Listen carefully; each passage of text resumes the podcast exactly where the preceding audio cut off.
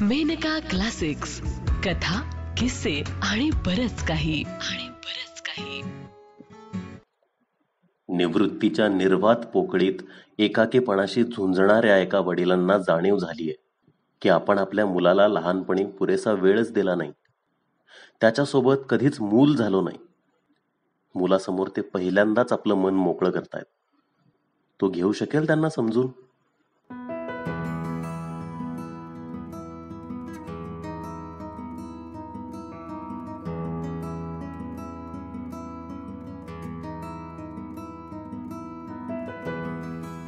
कथा सापडलेले क्षण.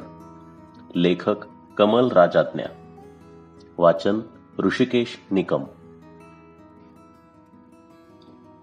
साने ग्रुप्सच्या मॅनेजरच्या ऑफिसातून तो बाहेर पडला तेव्हाच सहा वाजून गेले होते. आभाळही भरून आलं होतं. त्याला सुद्धा कुणाला भेटावं बोलावं असं वाटत नव्हतं. स्वतःभोवती काहीतरी जिंकल्याचा तृप्तीचा कोश बांधून घेऊन सुस्तपणे पडून राहायचं होतं त्याला. पण पप्पांकडे जाऊनही फार दिवस झाले होते. पुन्हा केव्हा गावात येणं होईल हेही सांगता येत नव्हतं. अचानक त्याच्या मनात आलं. पप्पांनाच सांगूया ही बातमी पहिल्यांदा. खूप आनंद होईल त्यांना. त्याने मग उत्साहाने स्कूटर बाहेर काढली. जुन्या गाव भागाकडे जाताना वाटेत राजस्थान मिठाईमध्ये थांबून त्याने रसगुल्ले विकत घेतले त्याच्या आवडीचे. स्कूटर फाटकाच्या आत मुख्य दरवाजासमोर लावून तो बाजूच्या दाराकडे वळला. नेहमीप्रमाणे दार नुसतंच पुढं केलेलं होतं. दार ढकलून तो आतल्या जिन्याजवळच्या पॅसेजमध्ये आला. समोरचं दार अर्धवट उघडं होतं. आई गेल्यानंतर पप्पांनी खालच्या खोल्या भाड्याने दिल्या होत्या. त्याच्या लहानपणी असणारी हिरव्या सतरंजीची बैठक शिस्वीचा नक्षीदार सोफा भिंतीवरचा मोठा आरसा जाऊन त्या जागेला लाल रंगाचा साधाच पण किमती सोफा मधोमध लाल गालीचा आणि कोपऱ्यात लहान टेबलं आली होती. दार उघडं असलं की तो नेहमी आपल्या बालपणात डोकावी. लाल सोफा बाजूला सारून कल्पनेनेच हिरवं जाजम आणि तक्के मांडी. भिंतीवरच्या आरशात अर्ध्या चड्डीतील आपलेच प्रतिबिंब न्याहाळी. आज तो आपल्याच नादात होता. दाराकडे न बघता तो बाजूच्या लाकडी जिन्याच्या पायऱ्या चढू लागला. वरच्या दोन मोठ्या खोल्यांपैकी बाहेरच्या खोलीत दाराकडील बाजूला काळा शिसवीचा सोफा आणि पलीकडे भिंतीलगत पलंग लावून पप्पांनी आपला एक एकांडा संसार मांडला होता. आतल्या खोलीत एका टेबलावर स्वयंपाकघर थाटलं होतं. आई आजारी पडल्यापासून स्वयंपाकासाठी ठेवलेल्या शांताबाई आणि घरकाम करणारा मुलगा यांच्या आधाराने पप्पांचं घर रखडत का होईना चाललं होतं. पप्पा सोफ्यावर बसून टीव्ही पाहत होते. त्याला पाहून त्यांना आश्चर्य वाटल्यासारखं वाटलं. नेहमीप्रमाणे आपल्याला जायची घाई नाही. या घरात आपल्याला कसं शांत आरामशीर वाटतं असं दाखवत तो कॉटवर बसून सावकाश बूट उतरवू लागला. पेन्शन आणायचे आहे का पप्पा? मनात आताच्या मीटिंगची चर्चा घोळवतच त्याने विचारलं. बारा तारखेलाच आणली. पप्पांनी उत्तर दिलं. डॉक्टर काका केव्हा येऊन गेले? परवाच आला होता. येत असतो जाता येता. आणि शांताबाई येतात ना वेळेवर? येते. आपल्याच मनानं काहीतरी आणते. आपल्याच मनानं शिजवते काहीतरी. पप्पांच्या आवाजात खिन्नपणा होता. पप्पा तो हताश झाल्यासारखा म्हणाला. का नाहीये तुम्ही माझ्याकडे राहायला? सुविधालाही बरं नाही वाटत तुमचं हे एकटं राहणं. मला दोन दिवस सुद्धा करमत नाही रे बाबा तिकडं. पप्पांनी नेहमीच उत्तर दिलं. मग पिशवीतून रसगुल्ल्यांची प्लास्टिकची पिशवी बाहेर काढत तो उत्साहानं म्हणाला एक आनंदाची बातमी आहे पप्पा. मुद्दाम पहिल्यांदा तुम्हाला सांगायला आलो. सान्यांच्या पुण्याच्या ब्रँचची मोठी ऑर्डर मिळते मला. खरंच? पप्पांचा सुरकुतलेला चेहरा एकदम उजळला. केवढ्याची आहे रे ऑर्डर? ते अजून नक्की झालेलं नाही. पुढच्या आठवड्यात पुण्याला बोलवलंय त्यांनी मला. तेवीस तारखेला येतो म्हणून सांगितले मी. तो म्हणाला तेवीस तारखेला? पप्पांनी आश्चर्य दाखवत विचारलं तेवीसला बुधवार आहे ना? बुधवारी केलेली कामं नेहमीच मनासारखी होतात माझ्या. म्हणून मुद्दाम तेवीस तारखेला येतो म्हणून सांगितलं मी. चहा करतो मस्तपैकी. पप्पा घ्याल ना थोडासा? असं म्हणून तो रसगुल्ले घेऊन स्वयंपाकघरात गेला. ही आतली खोली त्याची होती. खोली आणि तिला लागून असलेली गच्ची. मित्रांबरोबर खेळलेले खेळ परीक्षेच्या दिवसातील जागरण आणि सुट्टीतील दंगा धुडगूस व गप्पा. खूप आठवणी निगडीत होत्या त्या खोलीशी नि गच्चीशी. एम ई करायला तो पुण्यात गेला आणि हळूहळू त्याचं घराशी असलेलं नातं सुटत गेलं. तो रांचीला गेला. त्याचं लग्न झालं. आई गेली आणि ते पुरतं तुटलं. आणि आता दोन वर्षापूर्वी तो पुन्हा आपल्या गावात परत आला होता. गावाबाहेर त्याने स्वतःचा लहानसा कारखाना काढला होता. गाठी मारून जुळवावेत तसे पुन्हा त्याचे घराशी लागे बांधे जुळू लागले होते. कारखान्याला जवळ पडेल असा फ्लॅट त्याने घेतला होता. आणि पप्पांनीच तिथं राहायला यावं म्हणून त्याने आणि सुविधाने खूप आग्रह केला होता. पण पप्पा आपलं घर सोडायला तयार नव्हते. त्यांचे जुने शेजारी मित्रमंडळ रमी सर्कल डॉक्टर काका आणि गावातली सार्वजनिक लायब्ररी. पप्पा पार गुंतले होते त्या जागेत. गेल्या वर्षापासून पप्पांची तब्येत एकदम ढासळली होती. अपघातात दुखावलेला त्यांचा डावा हात सतत थरथरत असे. ते कबूल करत नसले तरी त्यांची दृष्टीही अधू होत चालली होती. गावात आल्यावर त्याला न चुकता पप्पांकडे यावं लागत असे. ट्रे मध्ये रसगुल्ल्यांच्या वाट्या चिवडा आणि चहा घेऊन तो बाहेर आला. टीव्ही चालूच होता. पण पप्पांचं तिकडं लक्ष नव्हतं. खिडकीतून दिसणाऱ्या ढगाळ आकाशाकडे नजर लावून बसले होते ते. चहा करता करता त्याच्याही डोक्यात पुढचे आराखडे आकार घेत होते. पप्पांच्या समोर ट्रे ठेवून त्यांच्याकडे न पाहताच चमच्याने रसगुल्ल्याचा तुकडा मोडत तो म्हणाला सान्यांची ही ऑर्डर फार मोठी नसली तरी ही नुसती सुरुवात आहे पप्पा. स्वतःच्या विचारांची मांडणी करत तो ऑर्डरचा माल चांगल्या प्रतीचा निघावा वेळेवर पोहोचावा म्हणून आपण काय काय करणार आहोत हे सांगत राहिला. कितीतरी वेळ सान्यांच्या अवाढव्य उद्योगाचं कौतुक करत राहिला. बऱ्याच वेळाने त्याचा पप्पांकडे लक्ष गेलं. पप्पा काही न खाता न बोलता बसले होते. हे काय पप्पा? काहीच खाल्लं नाहीत? चहा पण गार झाला. खाईन नंतर पप्पा वाटी बाजूला सारत म्हणाले विजय तुझं प्रेम आहे माझ्यावर? त्याच्या हातातील पाण्याचा ग्लास हिंदकळला. हे काय विचारता पप्पा? तो कसा बसा म्हणाला. सांग तर खरं. डू यू लव्ह मी पप्पांच्या आवाजातील गांभीर्याने तो चपापला. नाईलाज झाल्यासारखा म्हणाला त्याशिवाय का इथे येत असतो मी? तुमचं औषध पाणी बघत असतो. पप्पांचं त्याच्या बोलण्याकडे लक्ष नव्हतं. त्यालाही आपले शब्द फुलपाटांसारखे निरर्थक वाटले.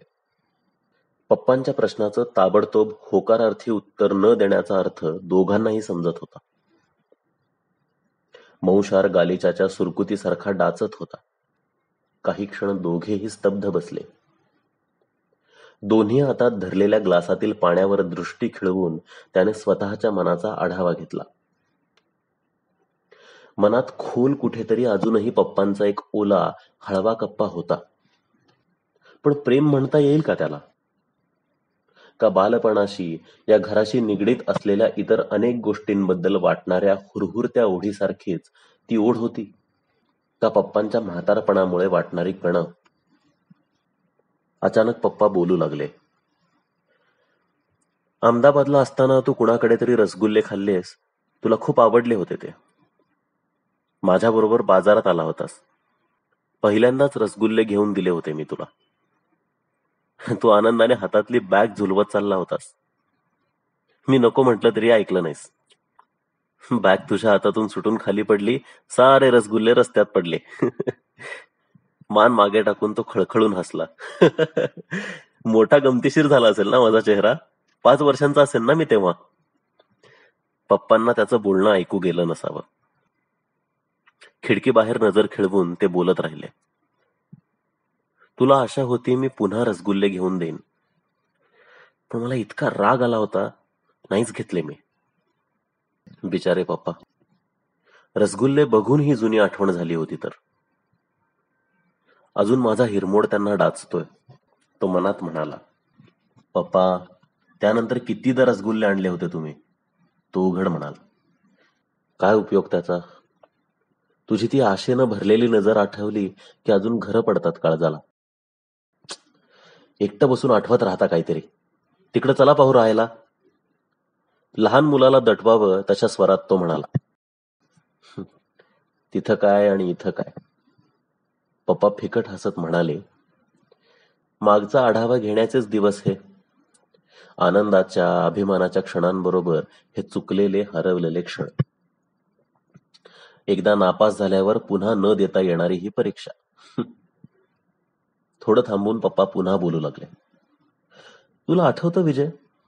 मिरजेला पानशांच्या घरात राहायला गेलो होतो आपण. तू पहिल्यांदा झाडावर चढला होतास. इतका आनंद झाला होता तुला. आम्हाला दाखवायला तू उत्साहाने वरच्या फांदीवर चढायला गेलास. नी नवा शर्ट फाडून घेतलास. खूप मारलं होतं मी तुला. माझी चूक होतीच ना पप्पा? तो म्हणाला. पण त्याला चांगलं आठवत होतं. पप्पांनी आपल्याला मारलं यापेक्षा त्यांनी नव्याने झालेल्या मित्रासमोर आपल्याला मारलं याचा त्याला केवढा अपमान वाटला होता.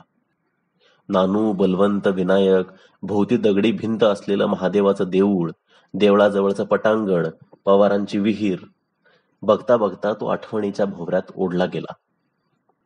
दोन्ही हातात ग्लास फिरवत जमिनीवर नजर खेळवून भोवऱ्यात गरगरता गरगरता त्या आठवणी शब्दात उतरलेल्या त्याचं त्यालाच कळलं नाही.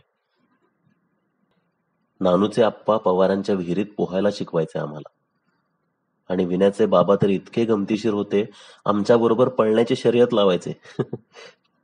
पतंग उडवायला यायचे आमच्यासोबत टेकडीवर. मला पतंग करायला त्यांनीच शिकवलं. तेव्हा नाही बोललास तू कधी? मला कधी म्हणाला नाहीस खेळायला या म्हणून. पप्पांच्या दुखावलेल्या आवाजाने तो भानावर आला. ओशाळून म्हणाला कधी लक्षातच आलं नाही बाप्पा तसं वाटलंच नाही कधी. तुझी चूक नाही. मला तसं वाटावं असं कधी वागलोच नाही मी. तुझ्या शाळेत जावं लागलं तर आईच यायची तुझी. कधी खिन्न स्वरात पप्पा बोलत होते. बाहेर पाऊस सुरू झाला होता. गदगदलेल्या राखाडी आकाशात तिन्ही सांजेचा पिवळसर प्रकाश फिकुटला होता. पप्पांच्या शब्दांनी तो पुन्हा आठवच्या भोवऱ्यात वर खाली होऊ लागला. सातवीत असताना त्याला नाटकात भालदाराचं काम मिळालं होतं. चार ओळींचाच संवाद पण पहिलंच नाटक. त्याच्या तन मनाचा कण अन कण आनंदानं नाचत होता. मोठ्या गर्वाने त्याने नाटकाची आमंत्रण पत्रिका घरी आणली होती. आता हे भालदाराचं काम पाहण्यासाठी ऑफिसचं काम सोडून येऊ की काय मी? जाता जाता सहज फेकलेल्या पप्पांचं हे वाक्य हवेने भरलेल्या फुग्याला टाचणी लागावी असं त्याला लागलं होतं. आणि आठवीत वार्षिक क्रीडा स्पर्धेत त्याला धावण्याच्या शर्यतीत तिसरं बक्षीस मिळालं होतं. पप्पांना बक्षीस समारंभाला यायला वेळ नव्हताच. पण त्याला मिळालेल्या बक्षिसाचा टिफिन बॉक्स पाहून त्यांनी शाळेच्या कंजूषपणाची टर उडवली होती. तो एनसीसीत असताना कॅम्पवर गेला की त्याला वाटायचं पप्पांनी आपल्याला पत्र लिहावं. सगळ्यात भाग घे हरलास तरी चालेल. मजा कर. तुझं पत्र वाचून गंमत वाटली. तुझ्या वाचून घर ओकं वाटतं. असं काहीतरी. पण पत्र आईच लिहायची. पप्पांनी विचारले पैसे हवेत का? असं एखादं पप्पांची आठवण देणारं वाक्य तेवढं असे. खिडकी बाहेर पडणाऱ्या पागोळ्यांकडे बघत तो कटुतेचा गाळ वरती काढत राहिला. जीव घुसमटून टाकणारा गाळ. खटकन आवाज होऊन एकदम लख प्रकाश पडला. पप्पा दिव्याच्या बटणावर हात ठेवून उभे होते. भिंतीच्या आधाराने उभं राहून पप्पा काहीतरी बोलत होते. बऱ्याच वेळापासून बोलत असावेत. त्यांचा आवाज अगदी हळूवार झाला होता. कितींदा तरी मित्रांबरोबर पहाटे पहाटे टेंबलाई टेकडी चढायचो मी सूर्योदय पाहायला. फार फार आवडायचं मला.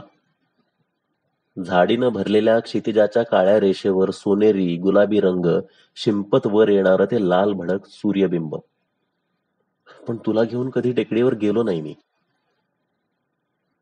काठावरची झाडं गिळत प्रचंड वेगाने वाहणारं पंचगंगेच्या पुराचं लाल भडक पाणी थैमान घालणाऱ्या वादळी पावसात दरवर्षी पाहायचो मी. अंगावर शहारे आणणारं ते दृश्य तुला कडेवर घेऊन दाखवायचं कधी सुचलंच नाही मला.